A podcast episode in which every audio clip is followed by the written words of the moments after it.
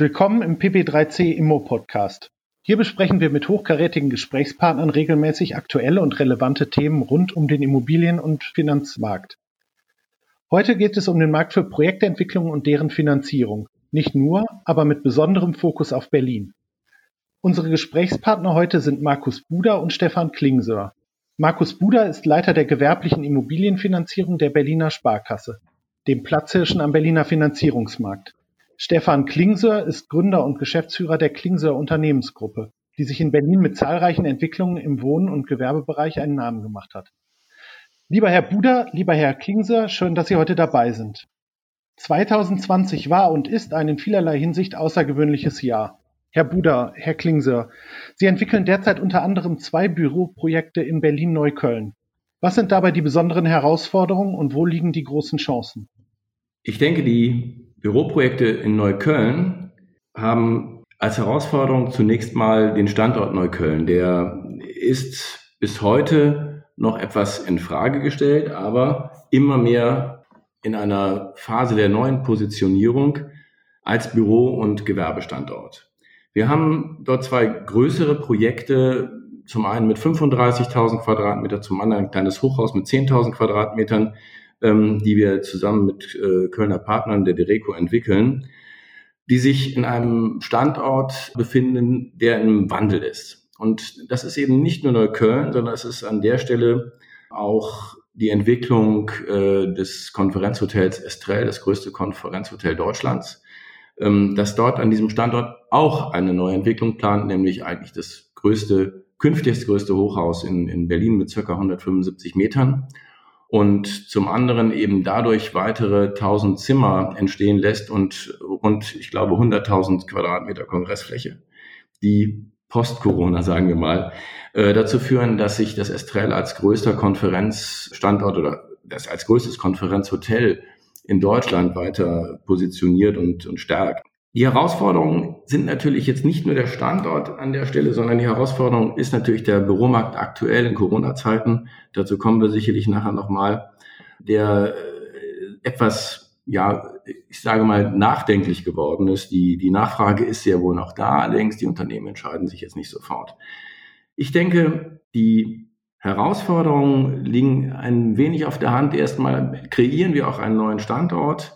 Dort am S-Bahnhof äh, Sonnenallee. Und äh, zum anderen haben wir ein Marktumfeld, was sich gerade, ich sage es mal salopp, etwas zur Ruhe gelegt hat, aber ähm, was nicht heißt, dass es nicht noch weiterhin ähm, in Berlin genügend, genügend Nachfrage nach Büro- und Gewerbeflächen geben würde. Wenn ich vielleicht gleich schon zu den großen Chancen etwas sagen darf, wir haben dieses Gebiet sozusagen aus übergeordneten Erwägungen für uns ins Auge gefasst, weil es ist einer der wenigen Standorte, wo jetzt in der Innenstadt in Berlin ähm, eine neue Autobahn entsteht. Und wir haben genau dort künftig einen neuen Autobahnanschluss an der Sonnenallee. Übrigens an der Autobahn, die von dort aus mit dem Auto ungefähr fünfzehn bis zwanzig Minuten Entfernung hat zum neuen Flughafen. Und jetzt, ja, das hat man also, als wir gekauft haben, vor rund einem oder zwei Jahren, immer noch nicht erwartet. Jetzt hat der B E R eröffnet und der Flughafen Tegel ist geschlossen. Und auch wenn diese Flughäfen wieder laufen, wird das ähm, diesen Standort etablieren. Und wir sehen das Ganze auch so, wenn wir, wenn ich mir die aktuellen Studien von, von C B R I zum Beispiel ansehe, da werden die Teilmärkte in Berlin neu geordnet. Ähm, bisher gab es ja nur den City Ost und City West Bereich, vielleicht nochmal Potsdamer Platz und Leipziger Platz.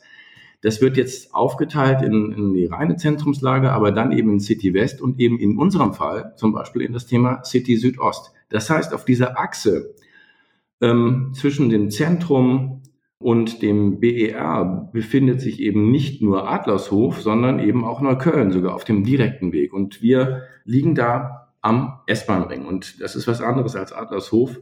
Wir sind da im Grunde genommen sehr, sehr citynah und kommen damit in einen neuen City-Bereich. Ja, und last but not least ist ja mal Preis und Leistung für äh, ganz viele Nutzer auch von Interesse. Wir konnten diese Grundstücke nat- naturgemäß im Gewerbegebiet, was noch nicht entwickelt ist oder nicht weit entwickelt ist, ähm, sehr günstig anbinden, sodass wir eben heute für Gebäude, die in einer Qualität entstehen, die man sonst vielleicht auch unter den Linden oder am Alexanderplatz bauen würde, also mit voller Ausstattung, Kühlung, Lüftung, äh, Sonnenschutz, egal was es ist, ob es LEED-Zertifikate sind, wir können also High-End-Gebäude dort anbieten für Durchschnittsmieten um die dreiundzwanzig bis fünfundzwanzig Euro maximal. Und da sehen wir sehr große Chancen, ähm, einfach auch uns im Markt zu behaupten, im Vermietungsmarkt zu behaupten, auch in schwierigen Zeiten. Ja, und selbstverständlich aufgrund der Situation, dass es sich dort um ein Entwicklungsgebiet handelt, ähm, sehen wir natürlich in den nächsten äh, zwei bis drei Jahren, in denen wir die Projekte bauen und realisieren wollen, natürlich auch eine enorme Wertschöpfung. Herr Buder, wo sehen Sie Chancen und Herausforderungen für Büroprojekte in Neukölln? Das ist natürlich wirklich undankbar, ähm, da nachzuantworten, wenn Stefan Klingsöhr schon so viel gesagt hat. Aber ähm, das Thema gewachsener Bürostandort ist die größte Herausforderung, weil das ist Neukölln nicht und auch nicht die Umgebung des äh, Estrels, wo auch die beiden Projekte von der Klingsöhr Unternehmensgruppe entstehen. Das sind sie eben noch nicht. Das muss wachsen. Das ist aber eine Chance, die ich auch sehe, dass es wachsen kann. Herr Klingsöhr hatte sehr deutlich gemacht mit dem B E R, mit der Bundesautobahn und äh, Anschluss an die Ringbahn, gibt es einfach zu viele Faktoren, die einem die Möglichkeit geben, also dieser Herausforderung, noch kein gewachsener Bürostandort zu sein, zu entgegnen.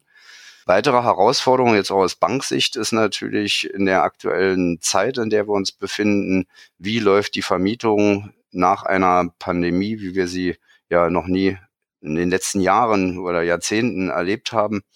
Wie geht das da weiter? Aber ich teile die Einschätzung von Herrn Klingsöhr, dass natürlich die Mietansätze, die hier gefordert werden, ganz andere sind als die, die man halt in der City West, Media Spree oder am Potsdamer Platz zahlen muss. Und gleichzeitig bekommt der Mieter eine Top-Immobilie in einer extrem ordentlichen Lage und mit Blick auf die exzellente Infrastruktur, wie schon gesagt, Konnektivität über Schiene ähm, und Pkw.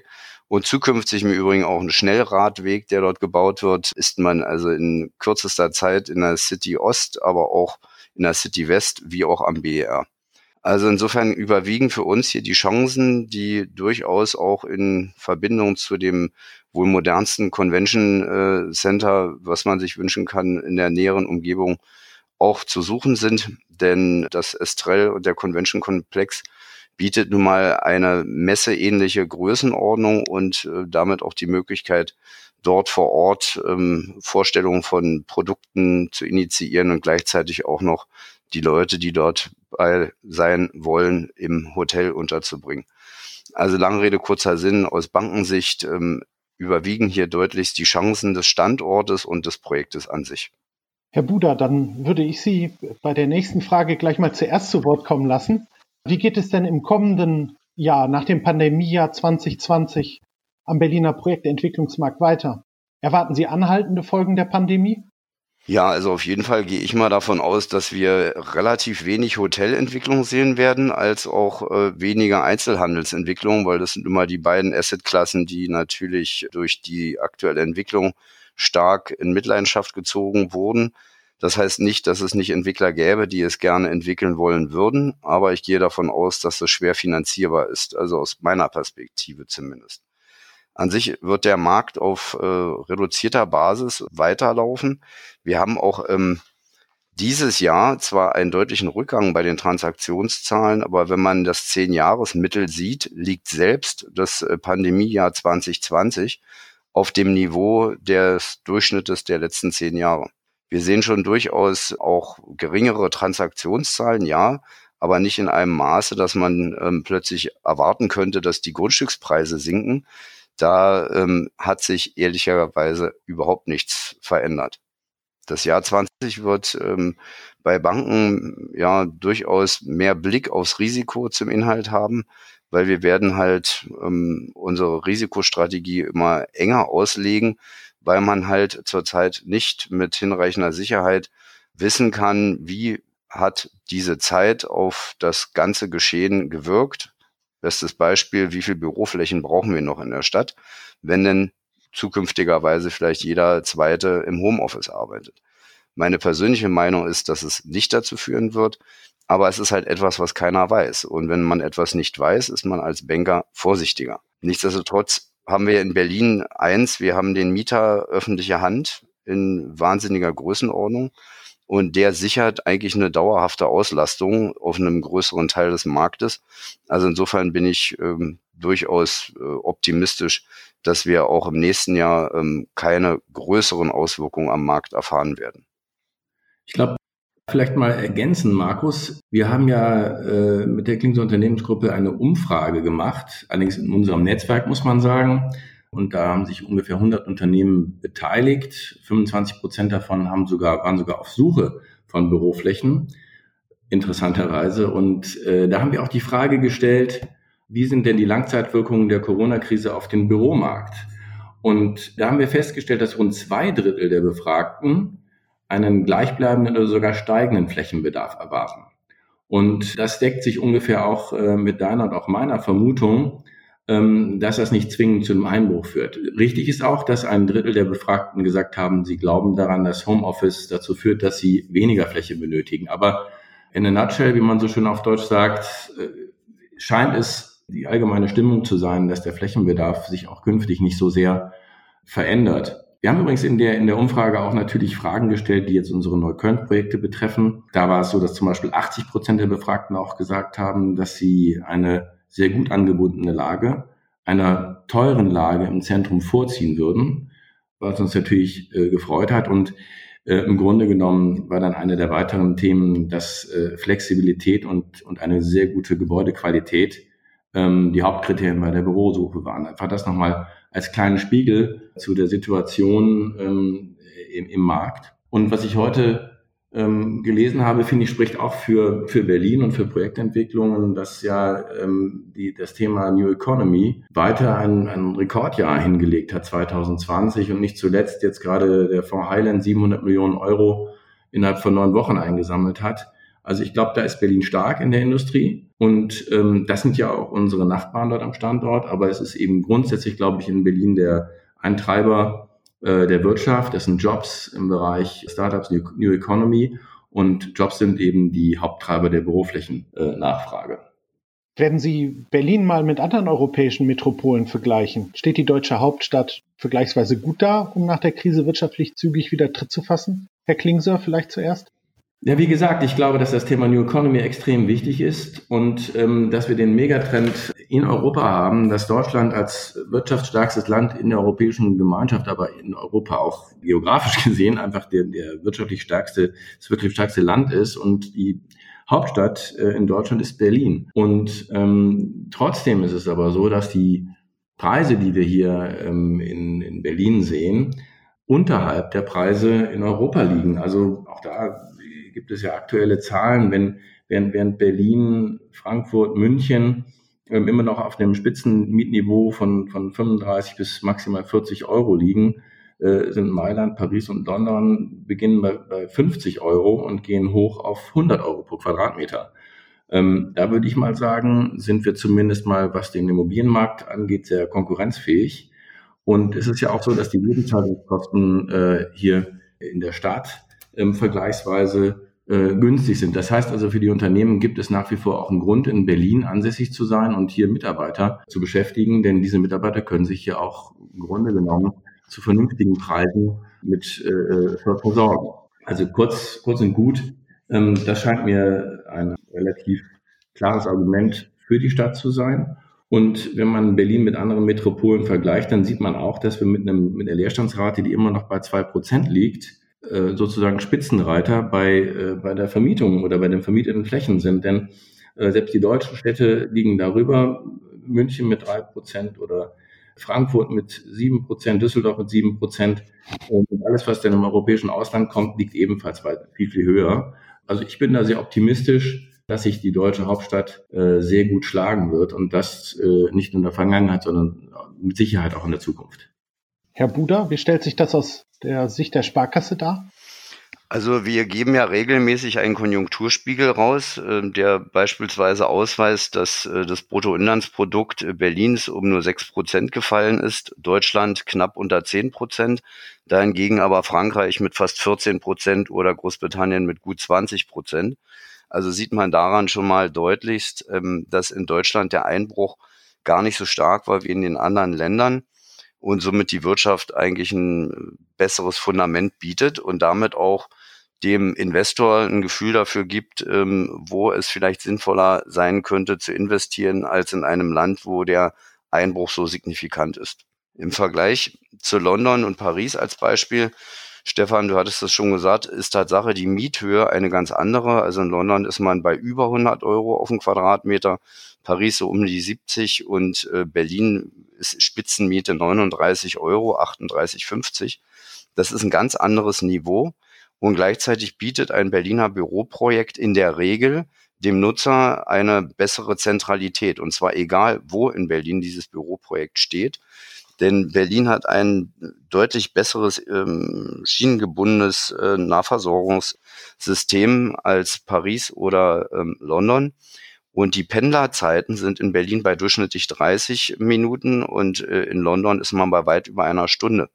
Das macht also den Berliner Büromarkt eigentlich ähm, viel besser für denjenigen, der auch an seinem Arbeitsplatz arbeiten will. Wenn Sie natürlich mehr als eine Stunde Pendelzeiten berücksichtigen müssen, dann ist die Begeisterung, ins Büro zu fahren, erst recht zu Zeiten, in denen man nicht so gerne S, U-Bahn oder ähnliches benutzt, viel größer, dass man zu Hause bleiben möchte. In Berlin kehren viel mehr Leute wieder an die Arbeitsplätze zurück als zum Beispiel, wie gesagt, in London, Paris, aber auch New York oder Toronto. Weiterer Punkt dafür liegt auch darin, dass die C B Ds ja häufig ausgestattet sind mit ähm, ich sage jetzt mal Wolkenkratzern, also richtigen Hochhäusern, wohingegen in Berlin neunzig Prozent der Büros in Gebäuden zu finden sind, die nicht mehr als sechs Stockwerke haben. Und das schafft äh, in der Regel fast jeder, da noch hochzukommen und nicht in einer Schlange am Fahrstuhl zu stehen. Das, was Herr Klingsöhr auch sagte, die Digitals sind natürlich gut durch die Krise gekommen und bieten hier einen unglaublich wichtigen Faktor für die Bürovermietung auch in der Zukunft, weil das Thema Start-up-Hochburg in Deutschland ähm, wird Berlin auch im Jahr zwanzig zwanzig gerecht. Ich glaube, das Kapital, was in diese Branche floss, entspricht dem, was in Gesamtdeutschland eigentlich in den anderen Städten in die Branche floss. Also gigantische Zuwächse sind hier möglich. Und ähm, weiterhin, ich sagte eben schon, ist ein ganz wichtiger Faktor in Berlin, alles, was mit Behörden zu tun hat, die öffentliche Hand fragt hier nach und wächst auch und das auch gezwungenermaßen. Somit haben wir einen stetigen Nachfrager hier, der überhaupt nicht abhängig ist von der wirtschaftlichen Entwicklung, beziehungsweise sollte es ganz schief laufen, dann würde halt das Arbeitsamt noch mehr Flächen benötigen, um das Personal unterzubringen. Aber im Großen und Ganzen haben wir hier einfach einen Anker für eine Büroflächennachfrage in Berlin, die sich aus der öffentlichen Hand zusammensetzt und den Motor aus den Digitals. Und ich bin davon überzeugt, dass wir uns gegenüber den anderen europäischen als auch deutschen Metropolen durchsetzen werden. Viele gute Gründe also für Berlin und hoffen wir mal nicht, dass es zum schlimmsten Fall kommt. Herr Buder, manche Projektentwickler, das ist jetzt kein reines Berliner Thema, sondern gilt auch bundesweit, manche Projektentwickler klagen über eine vermeintliche Finanzierungsklemme seitens von Banken und Sparkassen. Was hat es damit auf sich?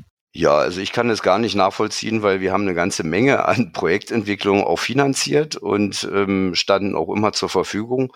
Wir mussten, so wie jede äh, vernünftig agierende Bank, natürlich irgendwann ein wenig auf die Bremse treten, weil wir einfach zu viele Anträge hatten.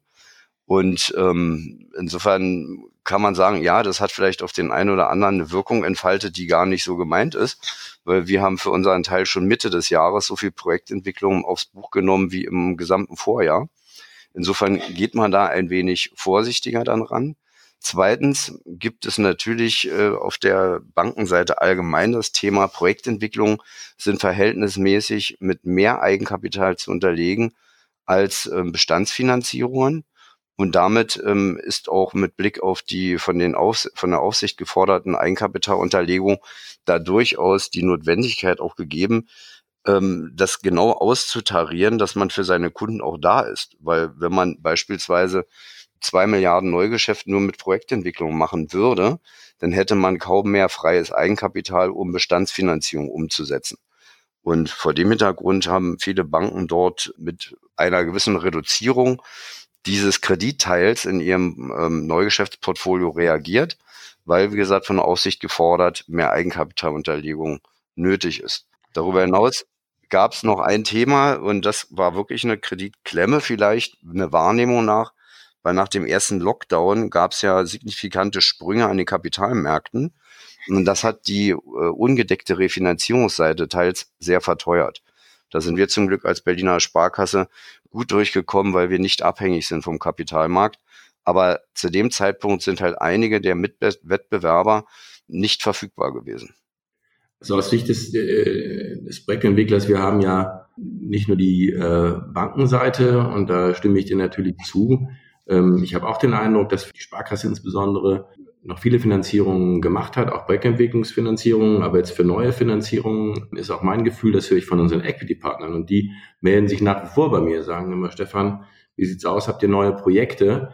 Das ist zwar gut und schön, aber das Problem ist, dass natürlich dadurch, dass mehr Eigenkapital gefordert wird, das Eigenkapital dann auch schlechter verzinst wird. Und da haben dann die Equity-Partner sozusagen, gehen dann ein bisschen short, weil die dann feststellen, Moment mal, die Projekte rechnen sich nicht mehr so ohne weiteres. Was in der Konsequenz auch heißt, dass die, ich glaube, die Grundstückspreise kurzfristig, kurzfristig jetzt sozusagen Corona-bedingt und damit eben indirekt über die Finanzierung, dass die Grundstückspreise, wenn denn verkauft wird, bei Transaktionen in gewisser Weise auch sinken müssten. Noch sehe ich das nicht, nicht ohne weiteres, aber wir haben schon einen aktuellen Deal, ein Entwicklungsgrundstück, da gehe ich mal davon aus, dass wir da auch zwanzig Prozent besser einkaufen können, als noch vor, vor einem Jahr der Fall gewesen wäre, damit wir eben wieder bei höherem Eigenkapitaleinsatz am Ende des, des Projektes einen Profit haben, der eine entsprechende, entsprechend hohe Eigenkapitalverzinsung auch mit sich bringen kann. Also das, denke ich mal, ist ein Thema. Das zweite Thema ist natürlich das Thema Vorvermarktung, was eine Zeit lang äh, in Berlin fast nicht erforderlich war. Wieder. Jetzt wieder erforderlich ist, klar. Ja, und ein Punkt kam noch hinzu, das muss ich auch äh, eingestehen, das war auch bei uns Politik, und ich weiß, das war jetzt bei vielen anderen ebenso. In der Zeit, in der man nicht genau weiß, wie es weitergeht, kümmert man sich im Schwerpunkt erstmal um seine Bestandskunden und war vielleicht etwas zurückhaltender bei Neukunden. Das ist ein Punkt, äh, den man durchaus ähm, auch berücksichtigen muss, dass es vielleicht diesen Eindruck bei dem einen oder anderen gab, wenn man ihm dann gesagt hat, wir stehen leider nicht zur Verfügung, dass dann ähm, der Eindruck einer Klemme aufkam. Aber soweit ich den Markt beurteile, würde ich sagen, gab es diese Klemme nicht. Corona war und ist das bewegende Thema in diesem Jahr, allerdings mit Sicherheit nicht das einzige Thema. Welche weiteren Themen haben Sie im laufenden Jahr aus Berliner Immobiliensicht besonders bewegt? Herr Klingsöhr? Mich hat besonders die Politik bewegt in diesem Jahr, ich meine, nicht nur in diesem Jahr, auch schon im letzten Jahr. Wir haben eine Berliner Landesregierung, die aus meiner Sicht viele Dinge besser machen kann, was das Thema Bauleitplanung angeht, was das Thema äh, Entwicklung von Wohnraum betrifft, aber auch eben über die Bauleitplanung Entwicklung von Gewerbeflächen. Ähm, wir haben äh, eigentlich auch einen Stau in der Verwaltung. Ich glaube, es ist bis heute noch so, dass man äh, vier Wochen darauf warten muss, dass man sein, sein gebrauchtes oder neues Fahrzeug anmelden kann. Da sind Themen, ähm, werden einfach nicht umgesetzt. Also da fehlt es am, am, an der, an der Wille, am Willen und an der Möglichkeit, da an Verwaltungsstrukturen aufzusetzen, die funktionieren. Das vermisse ich ein bisschen. Und last but not least haben wir natürlich über den Mietendeckel Äh, im Grunde genommen jetzt mehr oder weniger ein Angebotsstopp bei den, bei den Mietwohnungen und eine äh, in gewisser Weise Kapitalflucht der, der Bauträger und Projektentwickler aus Berlin, was den Wohnungsneubau betrifft. Denn äh, da gibt es jetzt doch deutschlandweit, glaube ich, bei institutionellen gewisse Ängste, dass man mit einem Investment in, in den Mietwohnungsbau sich äh, Probleme einfangen könnte. Ja, also das kann ich nur unterstreichen. Also politisch war eine Menge los. Der Mietendeckel als das eine Thema, Umwandlungsverbot ganz frisch das nächste Thema, Enteignungsdebatte ein sehr besonderes Thema. Das sind Dinge, die natürlich auch den Berliner Immobilienmarkt ganz besonders bewegt haben. Die Reduzierung oder die mögliche Reduzierung des Angebotes an privat zu erwerbendem Wohnungseigentum werden dadurch reduziert bzw. quasi lahmgelegt, sollte das halt in Berlin umgesetzt werden im größeren Umfang. Und das ist auch insofern schade, weil Berlin hat eine ganz niedrige Eigentumsquote von weniger als fünfzehn Prozent, damit so niedrig wie keine andere Stadt in Deutschland oder Europa, die äh, also von der Größe her vergleichbar ist. Das ist eigentlich sehr schade, denn wir als Berliner Sparkasse würden uns schon wünschen, dass mehr Berliner und Berliner in die eigenen vier Wände kommen. Und wenn man sich die aktuelle Zinssituation anschaut, dann wäre es durchaus möglich, ähm, für viele Leute, die es derzeit äh, vielleicht gar nicht auf dem Schirm haben, zu wirklich akzeptablen Preisen meines Erachtens nach, beziehungsweise den Preisen, die der Gutachterausschuss meldet, nach Eigentum zu erwerben und sich damit auch unabhängig von der zukünftigen Entwicklung der, der Mietmärkte zu machen und gleichzeitig ähm, die Altersvorsorge signifikant zu unterstützen, weil das ist ja ein wesentlicher Punkt, weil nur das Geld auf dem Konto liegen zu haben, ist derzeit nun besonders schädlich, weil man nicht nur inflationsseitig sein Geld verliert, sondern auch im schlimmsten Fall durch den negativen Zins. Und vor dem Hintergrund ist es wirklich schade, dass so Dinge wie das Umwandlungsverbot, also diese Möglichkeiten auf jeden Fall einschränken. Darüber hinaus ist natürlich bemerkenswert, dass der Mietendeckel, der ohne Frage den einen oder anderen wirklich helfen kann, meistens aber die Falschen erwischt, die es sich sehr gut leisten können.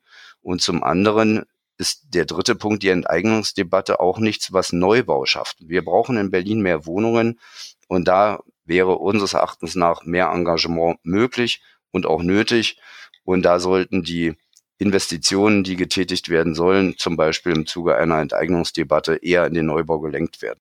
Absolut. Da kann ich nur voll zustimmen. Und äh, ich hatte mal den äh, vielleicht nicht ganz abwegigen Gedanken, wenn man möchte, dass die Menschen weniger für Wohnen ausgeben, ähm, was ja der, die Begründung für den Mietendeckel war, dann könnte man ja auch überlegen, ob der Staat bereit wäre, beispielsweise die Bundesrepublik, Eigenkapitalersetzende Darlehen zu null Prozent an an die Wohnungsmieter zu geben, wenn dann noch sozusagen äh, Darlehen dazu käme, das im Augenblick, was ich mit null Komma acht Prozent verzinst wird, dann sind die Kostenmieten nachher bei zwei, drei Euro und nicht mehr bei fünf oder sechs, wie sie jetzt beim Mietendeckel sind. Und da, finde ich, triffst du den Nagel auf den Kopf. Es ist ja eine Win-Win-Situation. Die Menschen könnten sich mit preiswertem Wohn- Wohnraum versorgen, hätten außerdem eben über eine Eigentumswohnung auch einen Teil ihrer Altersvorsorge abgedeckt, was im Mietwohnungsbereich wäre möglich ist. Also ich denke auch, die Diskussion könnte man vielleicht etwas wirtschaftsnah, offener und ehrlicher führen und dann zu besseren Ergebnissen kommen. Also ich hatte auch bei einer Besprechung, die ich mal mit Herrn Saleh hatte, auch den Hinweis gegeben, man könne sich in Berlin doch vielleicht mal damit auseinandersetzen, dass man einem Berliner, der sich eine Eigentumswohnung erwerben möchte, beispielsweise die Grunderwerbsteuer und die Mehrwertsteuer auf Grundbuchamtskosten als auch auf Notar- und Maklergebühren beispielsweise als zusätzliches Darlehen zur Verfügung stellt, so wie das äh, du gerade sagtest, Stefan. Das wäre ja sogar Geld, was eigentlich dem, dem Land zur Verfügung steht, was es ja direkt aus diesem Erwerb der Immobilie auch generieren würde. Und das ist ja häufig das Thema, wenn jemand Eigentum erwerben möchte, dass ihm vielleicht die Menge an Eigenkapital fehlt, die auch in eine Finanzierung einzubringen ist. Und wenn man dieses Eigenkapital dann schon einsetzt, um halt Steuern zu bezahlen, wäre das vielleicht ein geeigneter Weg. Aber mal gucken, ob das dann in der nächsten Legislaturperiode vielleicht Anklang findet. Ja, vielen Dank, lieber Herr Buder, lieber Herr Klingsöhr, für das spannende Gespräch und die interessanten Denkanstöße, insbesondere gegen Ende. Ja, das war der P P drei C Immo-Podcast mit Markus Buder von der Berliner Sparkasse und Stefan Klingsöhr von der Klingsöhr Unternehmensgruppe. Wir bedanken uns für Ihr Zuhören und würden uns freuen, wenn Sie bald wieder bei uns reinhören. Vielen Dank.